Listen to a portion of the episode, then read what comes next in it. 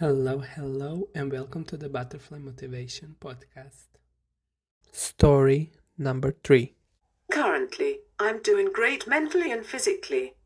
For the past few months, I have been prioritizing my mental and physical health by taking more mental health walks, having me time, and doing what makes me happy.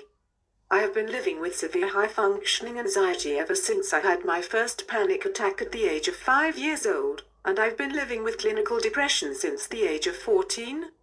However, I didn't take my mental health seriously until two years ago during the pandemic. I got into therapy, started on medication, and got diagnosed with obsessive compulsive personality disorder, which is a perfectionism personality disorder.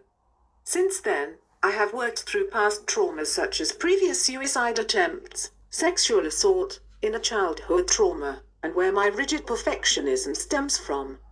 In November of 2021, I finally started sharing my experiences in an attempt to help others on their own mental health journeys, and my podcast, The Search for Serotonin, was born. I personally use music as a tool to help my mental health daily.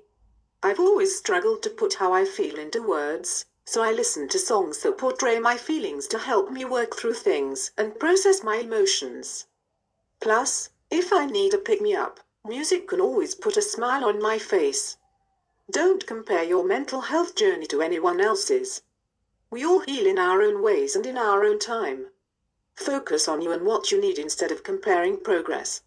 Listen to podcasts, take walks, take a drive and listen to music, or paint, do something creative. Intrusive thoughts. I still struggle with unwanted thoughts that aren't true, especially ones that pertain to what others think of me.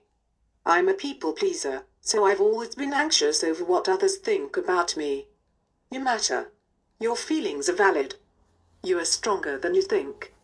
Like I tell my listeners at the end of every episode, this world is better with you in it. The Search for Serotonin is a mental health podcast that aims to destigmatize mental illness. So join the hosts of the Serotonin podcast every Monday as she openly and vulnerably talks about her struggles.